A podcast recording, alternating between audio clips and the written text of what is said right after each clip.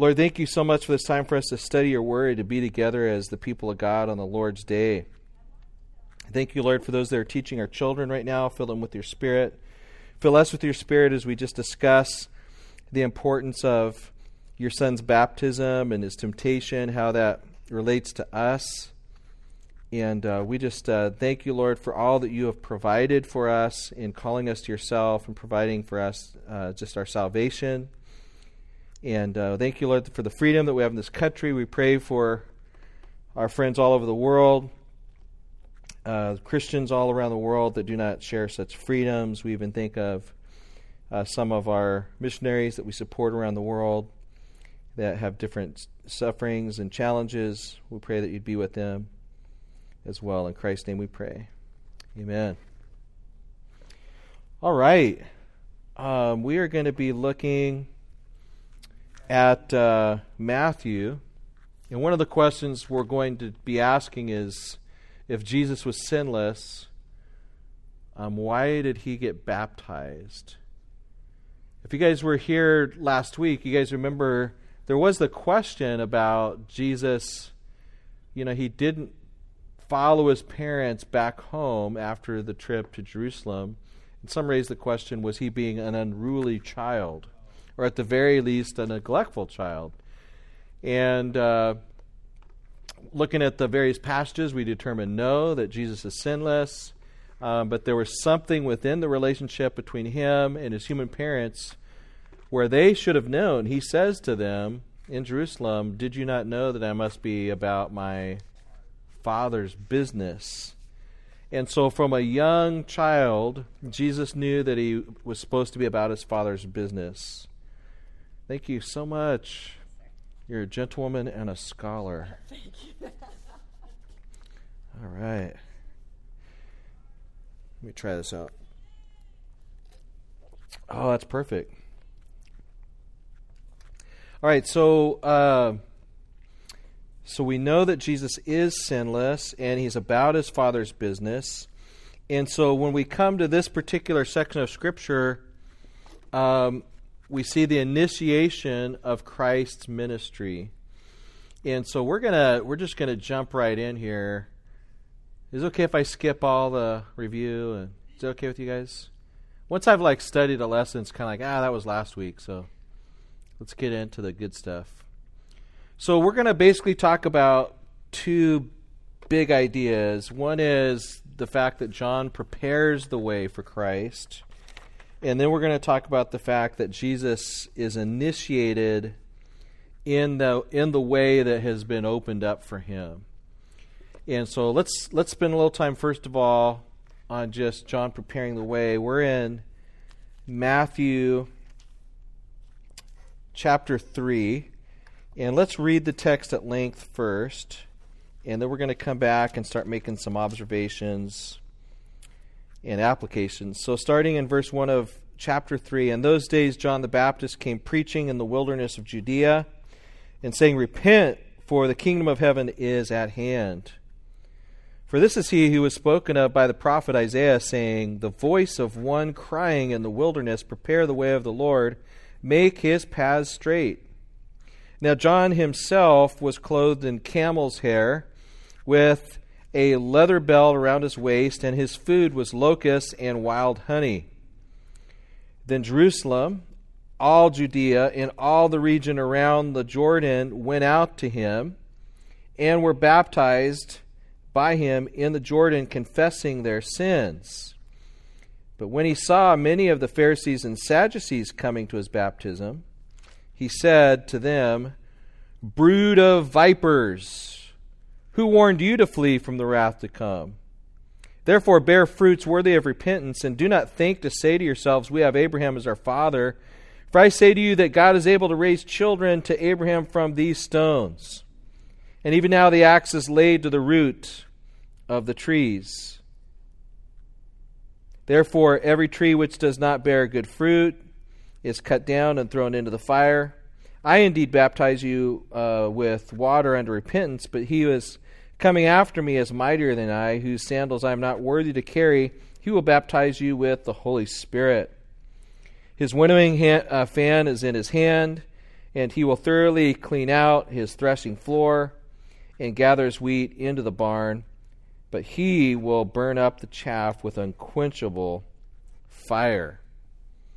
We'll read the section about the baptism here, the actual um, baptism of Christ here in a second. Let's stick, let's start here just with John the Baptist, first of all, as he prepares the way. he prepares the way in a couple different ways, right? First of all, by uh, preaching repentance. So we see him coming out into this wilderness, which is probably, um, this isn't a totally, this isn't what we would think of as like necessarily a desert, but it's a less populated area um, in Judea. And he's saying, Repent, for the kingdom of heaven is at hand. The idea of, of repentance would be a change of mind. He says you are to repent because why? The kingdom of heaven is at hand. The idea here is that the kingdom that is ruled by heaven is here and ready to be initiated by virtue of the fact that Christ the King is on the planet, right? And so they're being called to uh, to think again, change their mind about their sin. This is one of the calls of the prophets throughout the Old Testament. When and then John the Baptist shows up in the spirit of a prophet, calling upon people to repent. And and this is universally one of the components of gospel preaching on the pages of the New Testament is that we need to think again. It's just the it's the nature of mankind to minimize sin and to think that our sin really isn't that big of a deal, or to think that our sin is so terrible that God couldn't possibly forgive. It seems like, you know, there's there's a spectrum there, but people can kind of fit into two general categories. My sin's not that bad. God's not that holy. He's a pretty good guy, right? Or my sin is so terrible. There's no way that God could possibly forgive me. And so people can be damned in either way. There's going to be prostitutes and priests at the gates of hell, as it said. Some will think they're too, sinner, too sinful, some will think they're too righteous. Um, and so the call is to repent. Think again. Think again about your sin. Why? For the kingdom of heaven is at hand. Jesus is here. Uh, it's this is uh, his kingdom or his ministry is being initiated. And so we also see that prophecy is fulfilled with this preaching of John the Baptist, as Matthew says in verse 3, that this is the very guy that the Isaiah prophet, or the prophet of Isaiah, was talking about when he says, the voice of one crying in the wilderness. So there's this prophecy that's very old that is fulfilled by John the Baptist. And then John the Baptist shows up in the consummate prophetic uniform, right? He shows up in camel's hair and a leather belt. It's not the way that most people dressed at this point. This harkens back to 2 Kings chapter 1. Elijah, he's spoken of as a hairy man who would, has this leather belt, has this odd diet, right? Some people think that the hairy man idea is the fact that he did wear camel's hair. We're not really sure exactly. But if you if you think back to Elijah and that whole setting, I think it's Ahaziah is he falls through the lattice. Do you guys remember that? He falls through his roof. He gets hurt, and he sends his guys out to a prophet of Baal to f- find out if he's going to die or not. And the Holy Spirit says to Elijah, "Go intercept them and tell them, yeah, you're going to die. And why are you going to Baal rather than me?" So Elijah intercepts. They come back a lot sooner than Ahaziah is expecting. And why are you back so soon? Because a man of God met us. What did he look like? He's a hairy man with a leather belt. And he's like, That's Elijah the Tishbite. I don't like that guy. And Elijah tells him, Yes, you're going to die, and you should be calling upon Yahweh, not on Baal.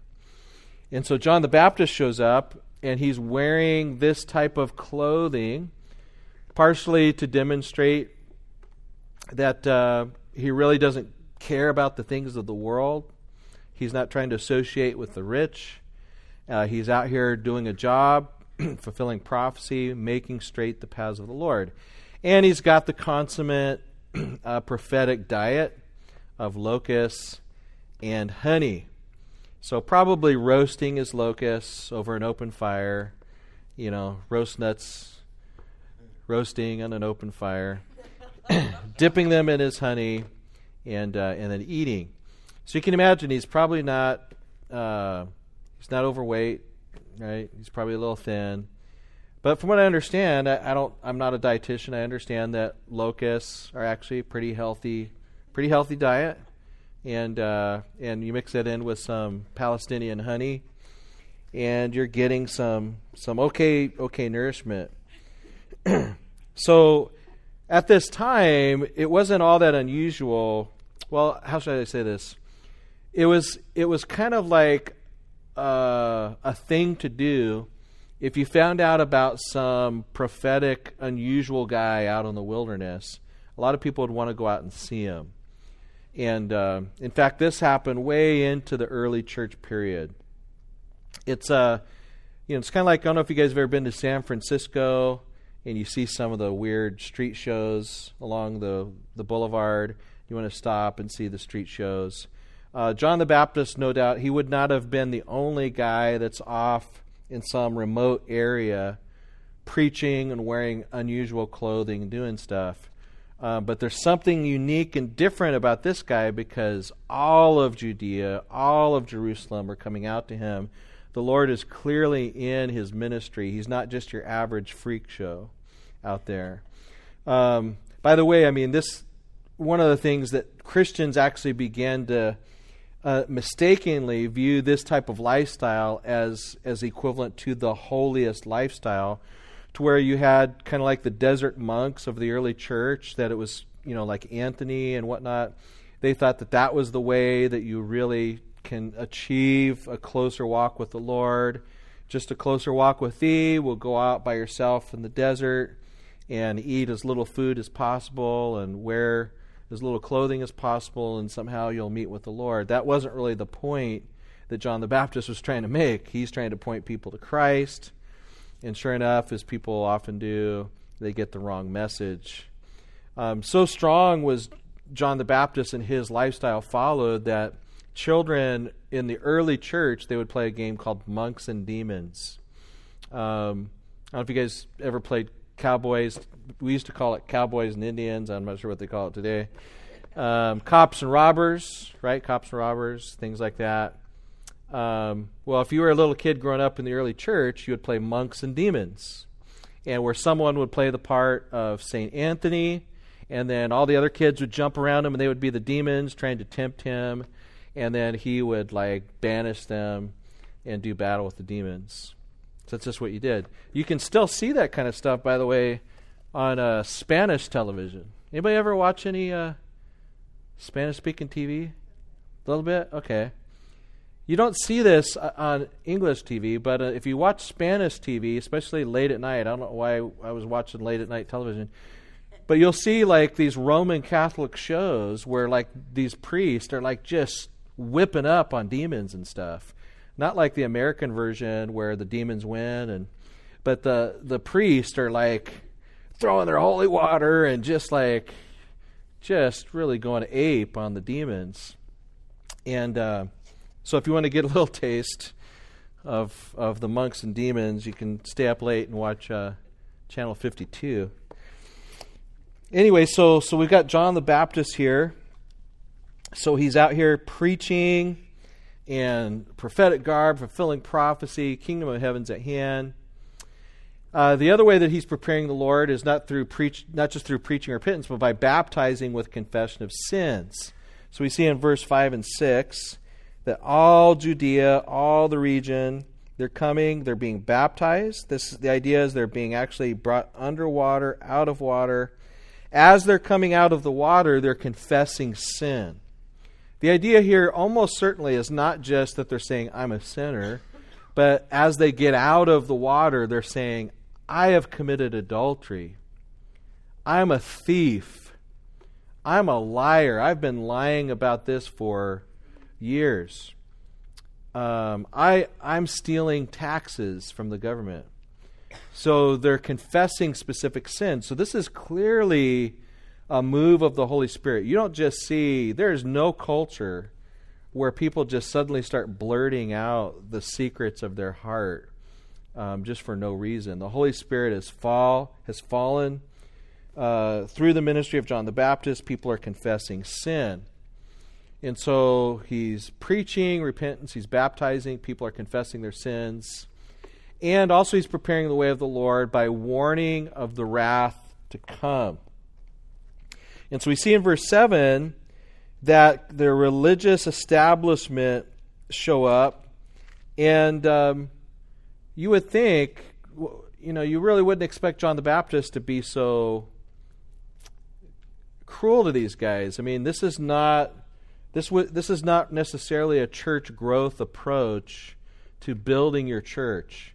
You know, you have some people that show up at church here at Cornerstone. What if our we had all of our visitors stand up on a Sunday?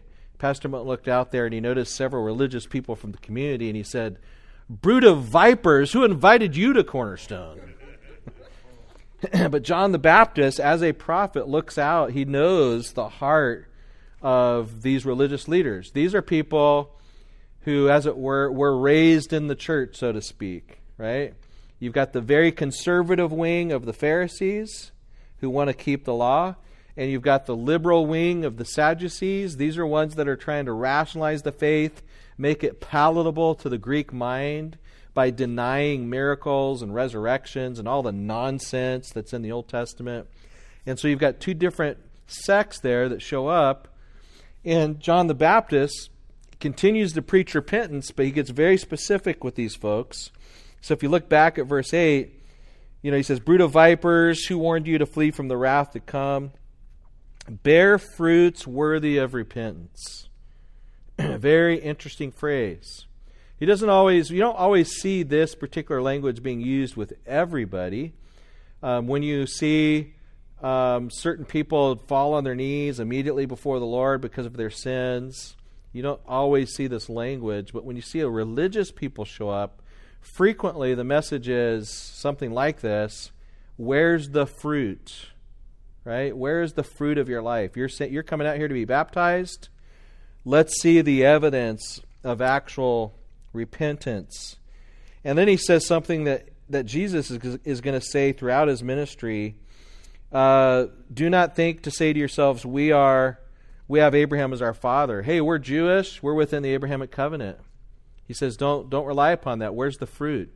Don't say, Oh, I was raised in the church. I've been coming to Cornerstone since I was in my mother's womb. Um, I've always been a Christian, as it were.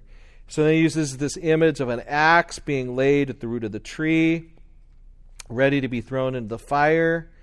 Then verse 11, I indeed baptize you with water unto repentance, but he who is coming is mightier, whose sandals I'm not even worthy to carry.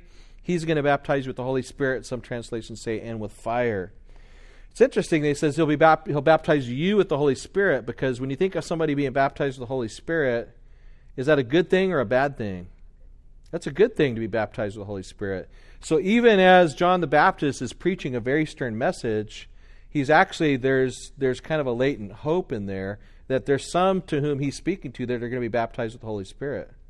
As as some of these uh, Pharisees and Sadducees are going to repent. And then he says he turns back to another image, verse 12, for the winnowing fan is in his hand, he will thoroughly clean out his threshing floor, gathering his wheat into the barn he will burn up the chaff in unquenchable fire. I actually had to do some research on a winnowing fan because I don't know about you, I just kind of had my mind like a little fan like this. I wasn't sure what it was. But winnowing fan is actually an idiomatic expression for a process. There isn't really a, in the ancient times, there's not really a fan per se. Uh, in all likelihood, what we've got is like a, a, a big shovel that someone would hold with either corn or grain, and they would kind of shake it and dump it out in the evening, particularly when the wind was blowing. And as they're dumping it out, the lighter chaff would be blown by the wind, and the heavier grain would just fall straight down. So there's kind of like this shaking process. You're left with chaff in one pile, and some of it would just be blown away, but some of it would be in a pile and um, and then you have the wheat in the other pile. So winnowing fan is really just a process. If anything, the fan is the wind. Does that make sense? So it's an idiomatic expression for this process. But clearly, he's using this image to say that when Jesus comes, He's dividing the wheat from the chaff. He's dividing those who are not just giving feigned repentance, but those who are, are repenting and bearing fruits of repentance and thus proving themselves to be wheat are going to be gathered into the barn. Those that are coming out and feigning repentance or actually setting themselves opposed to Christ will prove themselves to be chaff and will be burned in unquenchable fire. So, part of John the Baptist's preparation for the way of the Lord is to lay out the conflict right away, right? If you're watching a good movie or reading a good book, what happens in the opening scenes normally? You got to establish the conflict, right? What's is this man versus nature? Is this man versus man? Is this man versus himself? There's various conflicts in any particular movie. John the Baptist is preparing the way. He's got a bunch of people repenting, confessing sin. They're, they're humbled. He's got a bunch of religious people that come out that are identified as people who are not genuine in their repentance. John the Baptist says Jesus is coming and there is a conflict. He is going to divide this group from that group. And so this is part of his preparation ministry, warning them of the wrath. So you have people being humbled and confessing sin and being saved, other people that are expecting wrath. So that's the, in a nutshell, or in a grain, shell of grain, however you want to say it, uh, is the preparatory ministry of John the Baptist. And so then we have Jesus shows up on the scene and he is now initiated in the way. So let me ask let me get, ask you guys one question before we read the next section. Um, why are people being baptized? It's baptism of repentance. And what are they doing when they come out of the water? Yeah, they're confessing their sins. So I want you to keep that in mind. They're repenting in the waters of baptism and confessing sins. So when we come to chapter 3, verse 13, it says, Then Jesus came from Galilee up north to John at the Jordan to be baptized by him. When the first time we read this, if you've never read this before, imagine you're in the early church or you're hearing this story for the first time suddenly you find out that Jesus wants to be baptized, you should be like, What? Jesus wants to be baptized? Wait, I thought everybody was baptizing because, or they were getting baptized because they were repenting and confessing sin. And so it should be kind of a shocking statement, right? Jesus wants to be baptized. So there, and there should be some tension. Wait a second the way this gets developed early in the book of Matthew, it seems like Jesus is the Messiah. It seems like Jesus is a holy one. He's anointed. He's without sin. But he's why is he going to get baptized, Brian? Don't you get baptized, to repent of sin, and confess your sins? He needs to be a model. Okay, that's really good, Brian. That's really good. You're letting the cat out of the bag there. Good job, Brian. No, yeah, so that's good. Uh, verse 14. John gets he gets the conflict. John tries to prevent him saying, "I need to be baptized by you." And are you coming to me? But Jesus answered and said to him, Permit it to be so, for thus it is fitting for us to fulfill all righteousness. When he had been baptized, Jesus came up immediately from the water. Behold, the heavens were opened to him he saw the Spirit of God descending like a dove, alighting upon him, and suddenly a voice from heaven saying, This is my beloved Son, in whom I am well pleased. So let's break this apart. So Jesus comes, he's initiated in his ministry, first of all, by being baptized. It's a baptism of identification. Just like part of what Brian was saying, he's both setting a model, but also he's identifying with the sinners. In the opening scene, you have people being baptized for sins and being and confessing sin. Jesus is identifying with those that are being baptized. Remember, the Bible tells us. Um, well, let's let's uh, open to Second Corinthians five twenty one. Let's look at this real quick. 2 Corinthians 5:21 where it says he made him who knew no sin to be sin for us that we might become the righteousness of God in him. Christ already knows at this point where he's going, where his life is headed. That is, he's going to die not for his own sins, but for the sins of others. And so he's being baptized, not for his own sins, but as a precursor to his death and burial and re- resurrection for the sins of other people. And so he's right out the gate, he's identifying himself with sinners. Just like it says in Isaiah, what is that, 5312? Uh, let's see.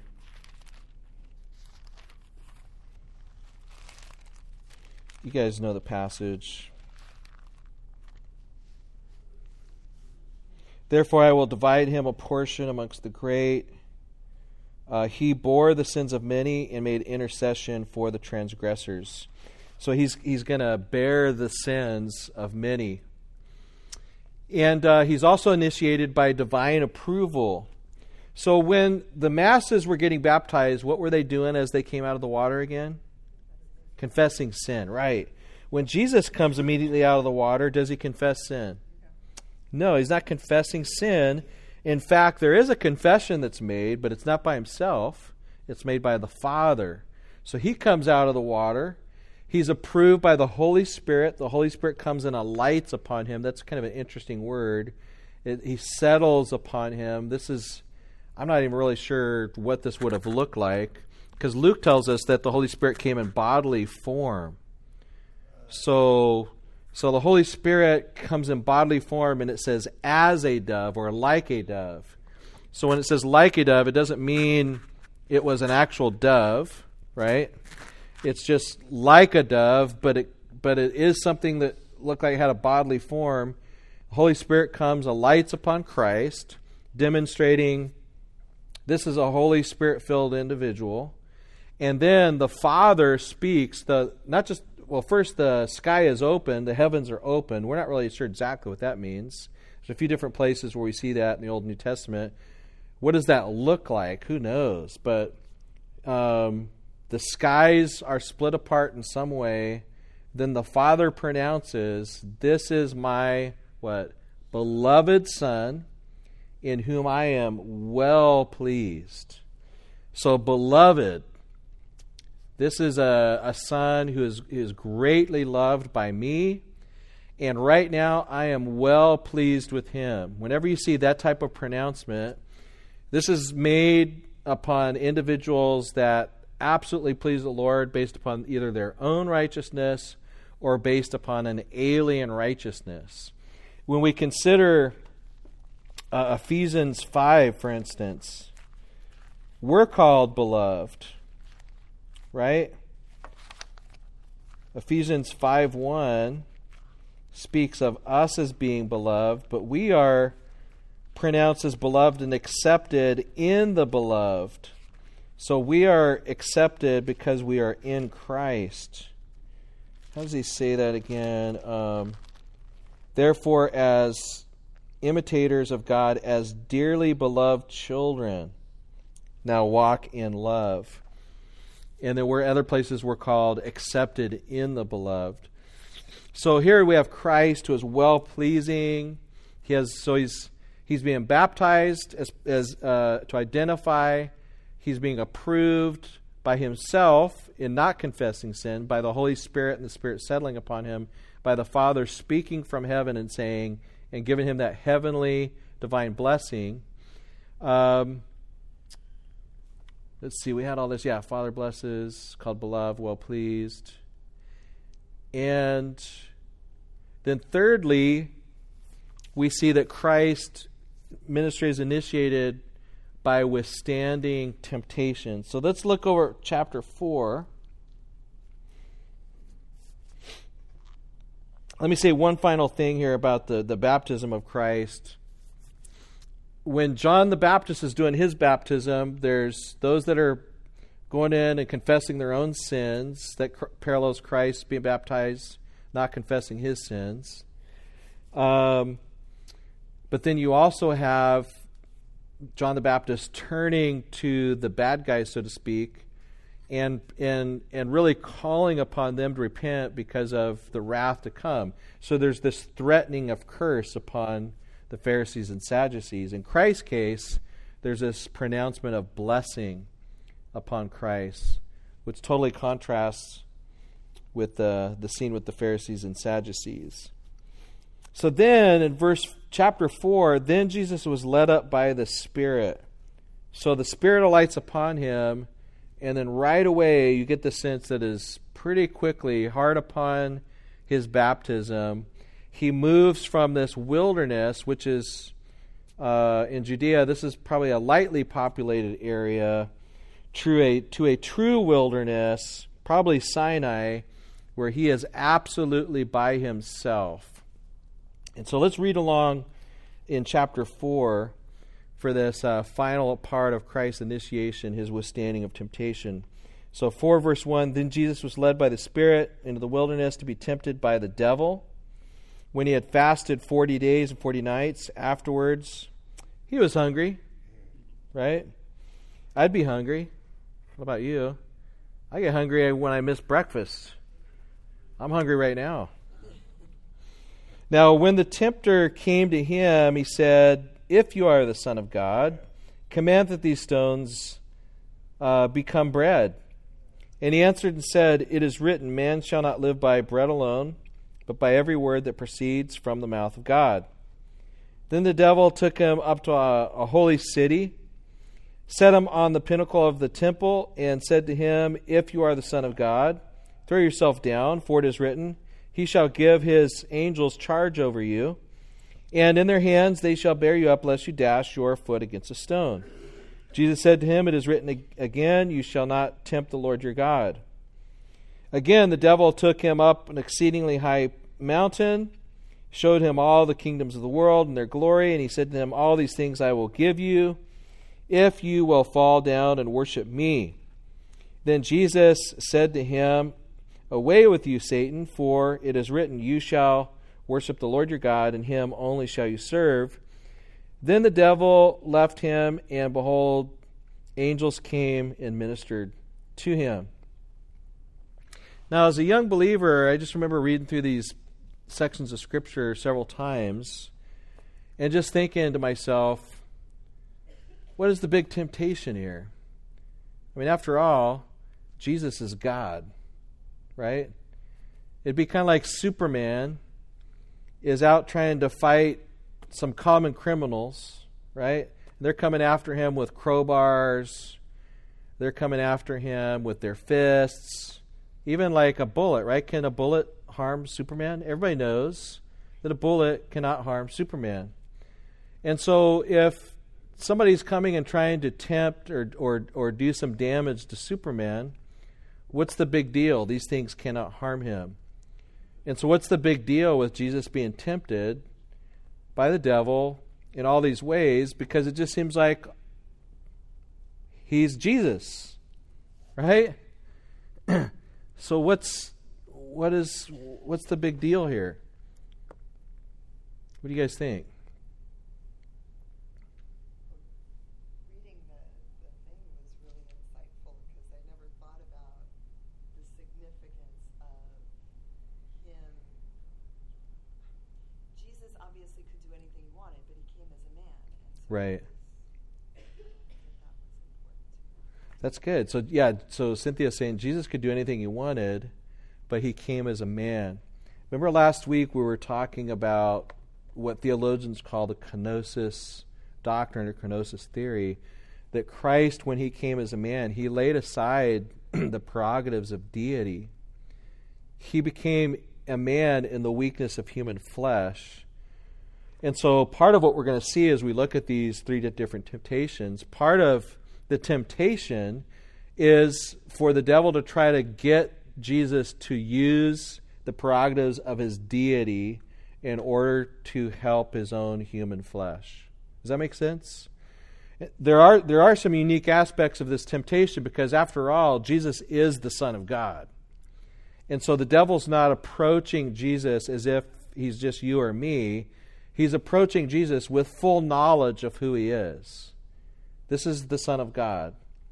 And, and the devil seems to be somewhat aware of the plan that Jesus has come to the earth and he is not going to insist upon his deity. He's not going to exercise his prerogatives of deity.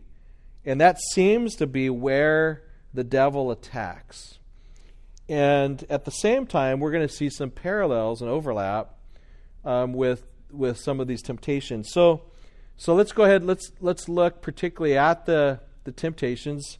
Again, Jesus is led by the Spirit into the wilderness to be tempted uh, of the devil, is is the way he's called initially. Now he has to be tempted of the devil because Christ does not have a corrupt nature. When we look at James chapter 1, we are each led, by, led away by our own desires, right? The devil could be in Zimbabwe, and guess what? You and I can still be tempted because we have these desires in us that kind of incline us towards evil. Christ did not have any evil desires, and so for him to be tempted, the devil had to be present. By the way, it is very unlikely that any one of us in this room have been personally tempted by the devil. You realize that when the Bible speaks of the devil, many times it's using that as kind of a big overarching term for his kingdom. And that it's, you know, if, if we've encountered demons, and there's no doubt that demons do uh, organize attacks against God's children, it's probably his minions. But in this case, Christ is going face to face with the actual devil. The devil's not omnipresent, you understand? He's a created being, is an angel, so he can only be in one place at one time. And so at this he is at, at this particular moment, he is with Christ at a point in time, tempting him face to face. Does that make sense? Um, and so he is going mano a mano uh, with the devil. Say it again. Foot to foot. Foot to foot. Yeah, exactly. And this is after he hasn't eaten for 40 days. Yeah, exactly. In fact, that's good that you brought that up. There, there is kind of a. The book of Luke says that he's tempted for 40 days. And then in Matthew it says he fasted for 40 days, 40 nights. And then it speaks of the temptation. And so when you when you kind of synthesize the two accounts, actually three accounts, it appears that there were probably multitudes of temptations throughout this 40 days. No doubt some temptation on the back end of the 40 days. And what we're seeing is kind of a representation of three of the probably multitudes of temptations. In fact, if you compare the order, like the book of Luke has a different order from the book of Matthew, right? Why is that? Because the two writers are basically giving us samplings of the temptations and putting them in their own Holy Spirit inspired order for their theological purposes. Remember, the Gospels are not blow by blow histories all the time, they're developments of theological treatises based on real history. And so when you synthesize it together, um, we're probably seeing a representation of 40 days of temptation from the devil himself. Uh, that's, yeah, so I just told you that. Um, so let's go to the first temptation. I'm categorizing the first temptation. These temptations are actually fairly complex because the devil's sophisticated and he's tempting a God man. So, um, and so there's lots of different aspects that you can draw in on. I'm kind of some overly simplifying the first temptation as obey your thirst, which is the slogan for what? Close but no cigar. Sprite, yeah. So obey your thirst. Um, so in that first temptation, we see this. Now the tempter, so here he's called the tempter, came to him and said, If you are the Son of God, command that these stones become bread. So that's the first temptation. Okay, he's been fasting for 40 days. If he's exercising the prerogatives of the deity already, um, no problem. But remember, he's a man who hasn't eaten for 40 days. And so this is a temptation. take your prerogatives of deity. If you're the, really the Son of God, so that's the first aspect of the temptation. Are you really who you think you are, who you say you are? If you are, it's very easy for you to turn these stones into bread and feed your hunger. Um, so let's kind of tear this apart. So the devil, he's called a tempter here. Uh, bread of stones. I don't know about you, but like bread might not get me. But if the devil came to me and said, "Turn these stones into tacos," be like, ah, I don't know. But turn turn this uh, uh, stones into bread. Do a miracle for yourself as part of this temptation. You're the Son of God. Do a miracle for you, not for anybody else, just to feed your hunger. You can do it. Uh, use your deity to aid your humanity. That's part of this temptation. This would never happen to any of us in this room because none of us are deity, right? But the devil could tempt Jesus to to try to access his deity in order to aid the weakness of his humanity. Jesus' response, it is written. Now, note, this is very interesting. We're going to read what he says here in a second. But does Jesus, the one who's the God man who wrote the Bible, really need to say, it is written? No. He is the Word, right? But as a man and identifying with us as human beings, he is going not just to his prophetic soul, his prophetic mind, he's going to the written Word. He says, It is written, Man shall not live by bread alone, but by every word that proceeds out of the mouth of God. I don't need to access my deity in order to assist my weakness as a human. The main thing I need is the Word of God. That is much more important than me even having bread right now, especially being tempted by you, devil. And so he goes to the Word of God. The second temptation, let's see, there we go.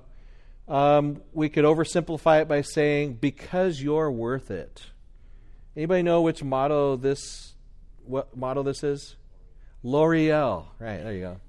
I had to look that up. I didn't know that off, I just until last night. So you're worth it, right? Or God don't make no junk is the other kind of idea.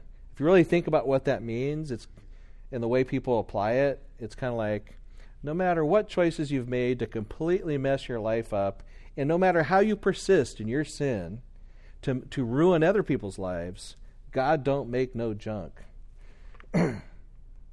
Oof. Anyway, the devil here is now called the devil. Let's read uh, the second, second temptation. Then the devil took him up to the holy city, set him on a pinnacle of the temple and said to him, If you are the Son of God, throw yourself down. For it is written, He shall give his angels charge over you, and in their hands they shall bear you up, lest you dash your foot against a stone. Um, now, does Jesus, in his deity, really need the devil to take him somewhere?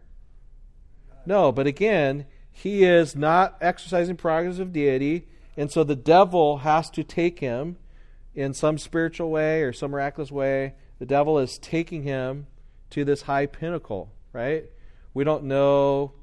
It, it, we would assume this is a physical realm. We don't. I don't know that this is some out of body experience. It seems like this would be some physical transportation. We're not really sure, but the devil tempts him to throw yourself down.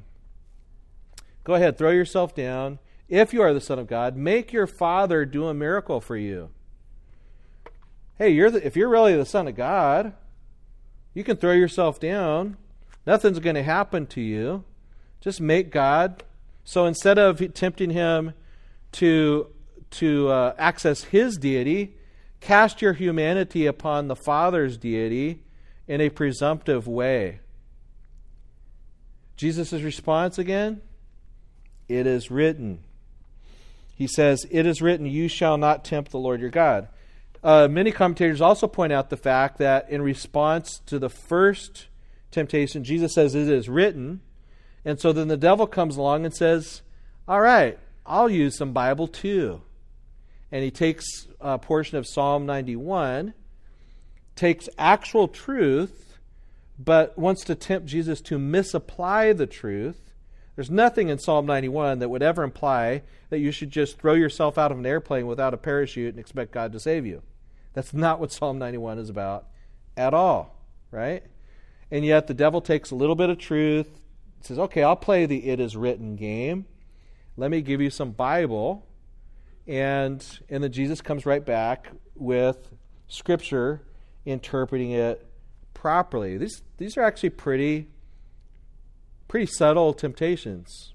I don't know about you. It, it's one of the reasons why when you read the commentaries on the temptations of the devil here, that people are really all over the map on how to interpret and understand because there's a really there's quite a lot of subtlety, psychology, and then just realizing the dual nature of Christ that's involved in these temptations. So then thirdly, we have this third temptation, which I'm going to oversimplify and say, why wait? That's kind of an abbreviated motto for Snickers, right? Snickers says, why wait? Satisfy your hunger now. I forget how they say the whole thing, but it's like, why wait? You can just eat right now. Snickers are great.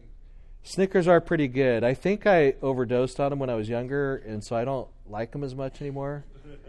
Um, but they are good. I prefer uh, Reese's peanut butter cup, especially on my frozen yogurt. Yeah, my frozen yogurt with Reese's, and then some mochi, and a cup of coffee. What's that? I'm being tempted, you guys, and a cup of coffee at the same time. It's really good. Okay, so the nature of this temptation, he's called the devil again in this section. Let's actually let's read it. Um, verse eight. Again, the devil took him up to an exceedingly high mountain, showed him all the kingdoms of the world and their glory, and he said to him, "All these things I will give you if you will fall down and worship me."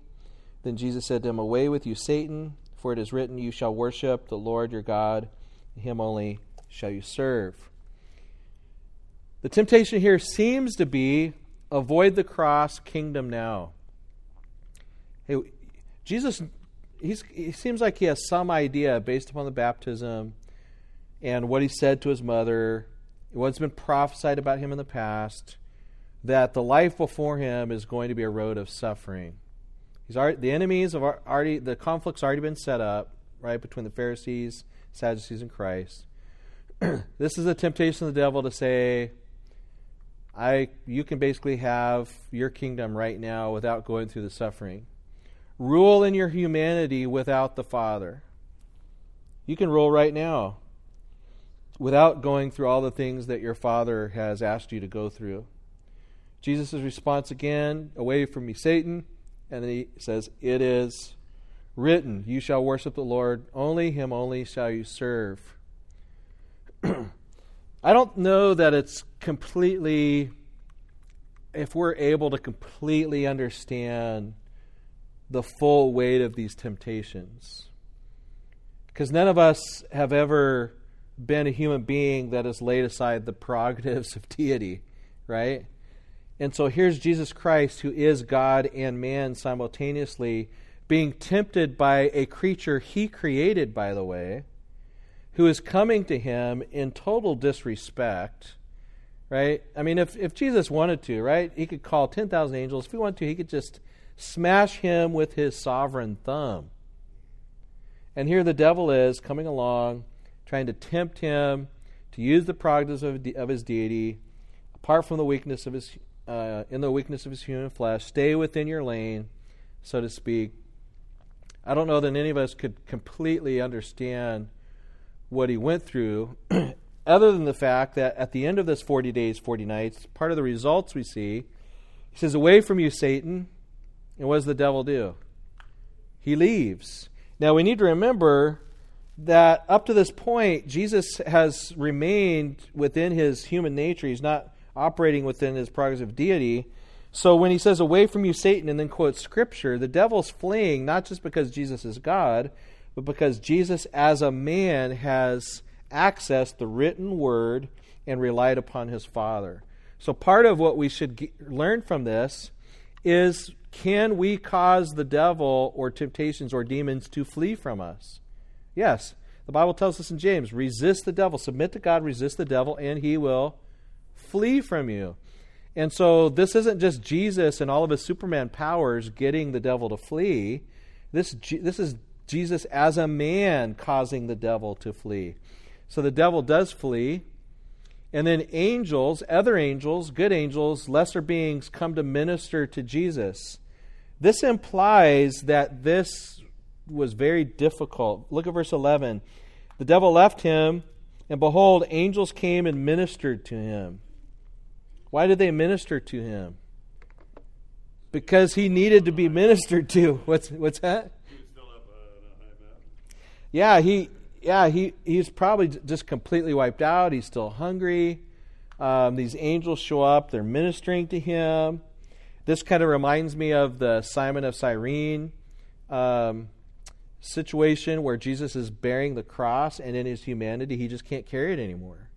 And so they assign somebody else to come and carry the cross the rest of the way uh, to his death. And so Christ isn't just play acting. There's an old heresy, and I always get the old names mixed up, whether it's Nestorianism or all the other isms, but th- there's a there's an old her- heresy that says that Jesus wasn't really a man; he just play acted like a man. And so, whenever you see him like getting tired or needing ministry from angels or Simon of Cyrene, that's not really Jesus doing that. It's kind of like me playing basketball with my son Samuel. I'm just pretending like I can't swat him, right? He comes running up, he's about ready to do a jump up, and I pretend like I'm going to try to swat him, but I keep my hand down here, and then he makes a shot, and he's like, oh, I, I made a shot over dad's hand, right? That Jesus is just play acting. No, Jesus isn't play acting. He is a man. He is tired. This is this has been excruciating. Um, and then Jesus begins his public ministry. Verse 17 From that time, Jesus began to preach and say, Repent, for the kingdom of God is at hand, or kingdom of heaven. So let's, let's wrap a, a few, tie up a few things, and then by way of application here.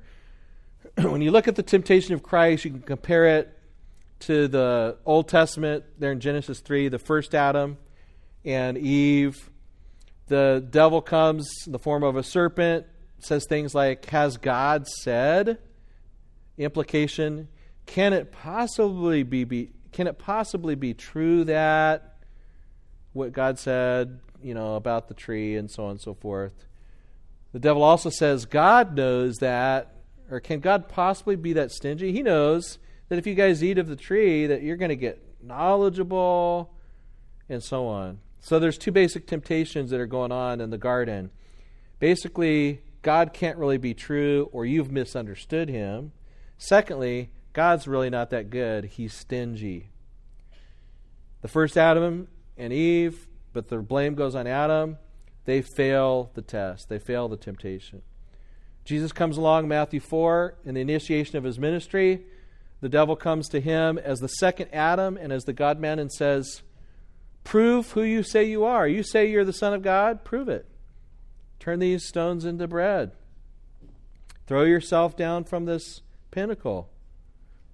And hey, once you bow to me and we'll avoid all this cross stuff, you can presume upon the Father's promises. You're the Son of God. The kingdom plan of redemption is unnecessary. You don't have to go through all this suffering. We can make a deal right now. Jesus met, meets those temptations and he succeeds on our behalf. This is also the doctrine of identification. We're baptized as sinners, confessing sin. He's baptized on our behalf, not confessing sin. The Father's well pleased with him. When we come into Christ, He's well pleased with us. We fail in our temptations uh, as a race and as individuals. Jesus comes along, He succeeds in His temptations. He identifies with us. We get wrapped up in His righteousness. So let's finish with these kind of applications here. I'm sorry. Let me go back to that again.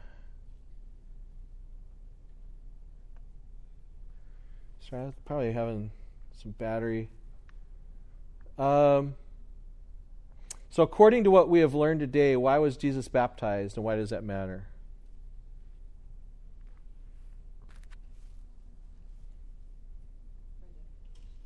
Yeah, to identify with us as sinners, right? Not for his own sins, obviously.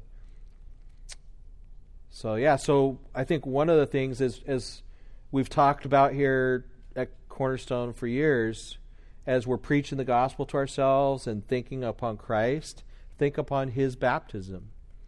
Think upon him being going under the water, coming out of the water on our behalf, not needing to confess his own sins, but being pronounced uh, as well pleasing to the to the Father and beloved of the Father.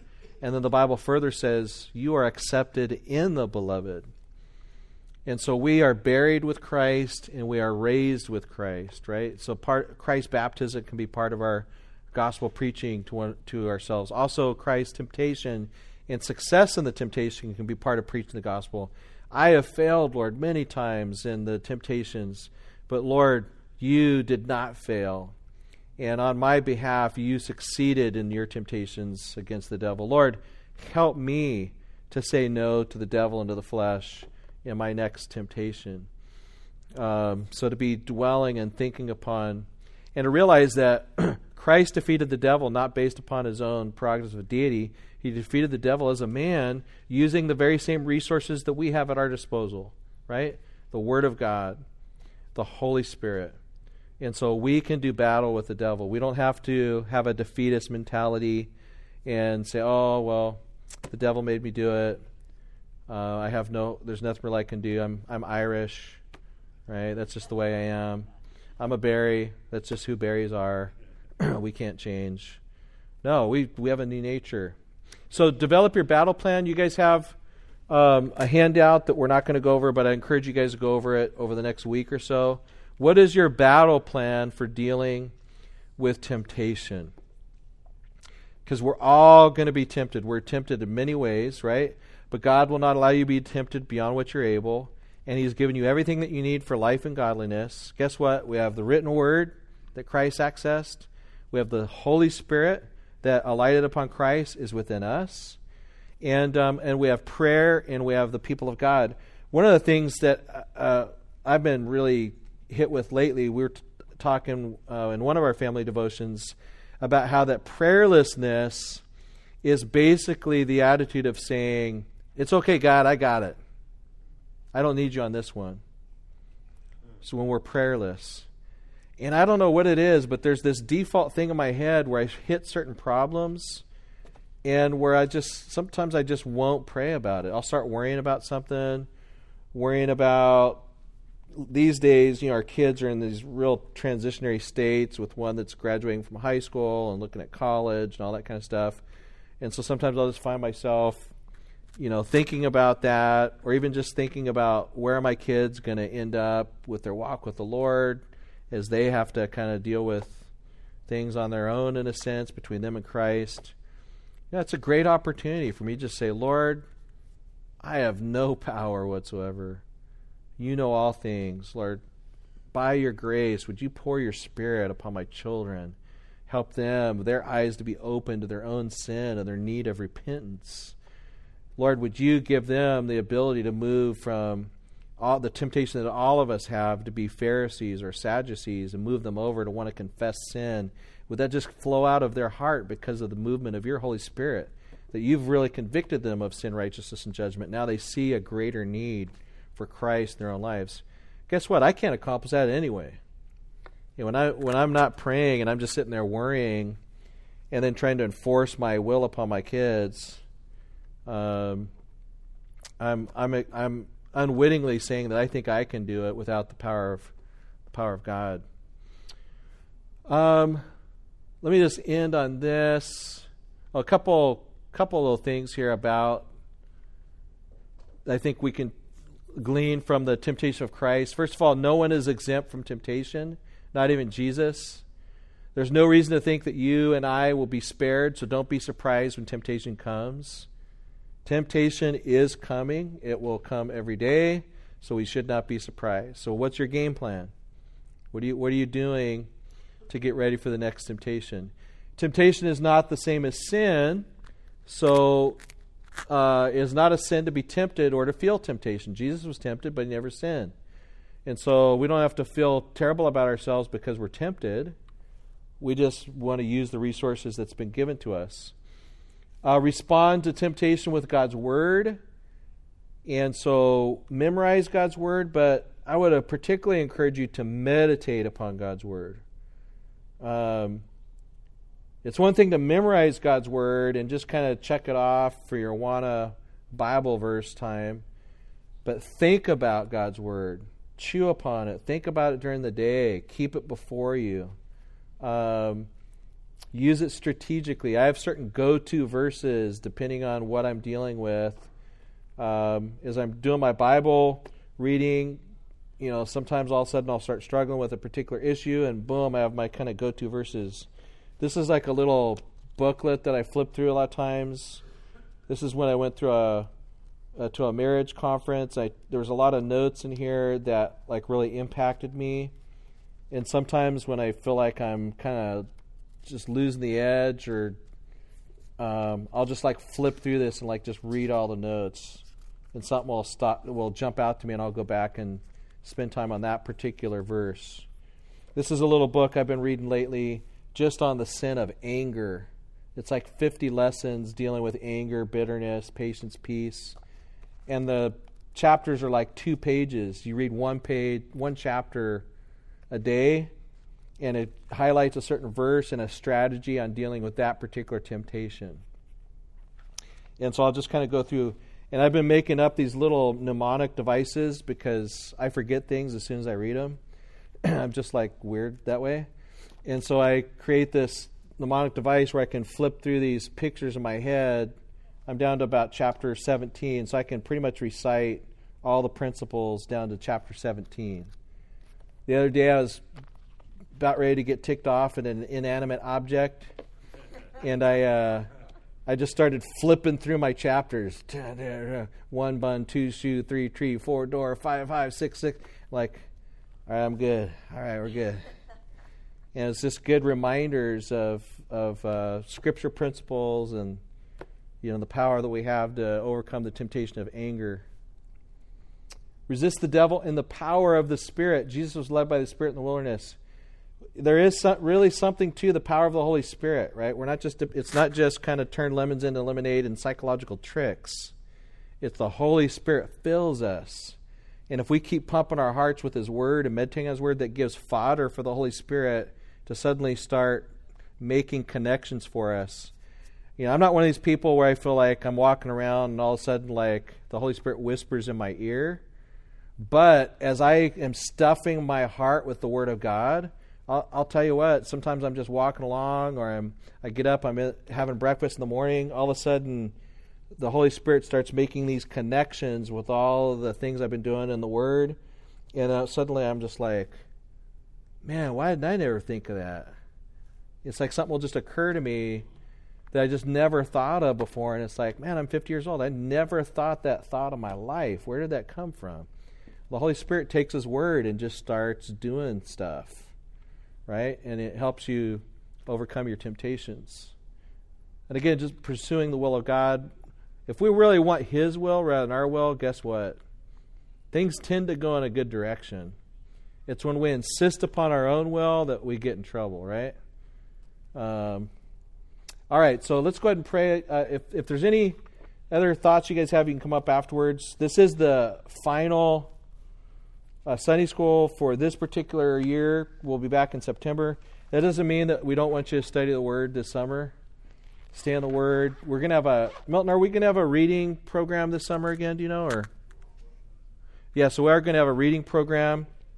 Let's pray. Lord, we thank you so much for your kindness to us this year as we've just studied uh, your Word, your faithfulness to us. We pray, Father, that you just be with us this summer. I know so many different activities and. Uh, different schedules, and sometimes unique temptations. We thank you, Lord, for just the instruction on how we can deal with temptation, the resources that you've given us. Thank you for your son who is baptized and tempted and has identified with us and became sin for us dying on the cross that we might be bear the righteousness of Christ. Thank you for the righteousness that we stand in. We pray that it work itself out in our lives day to day. In Christ's name we pray. Amen.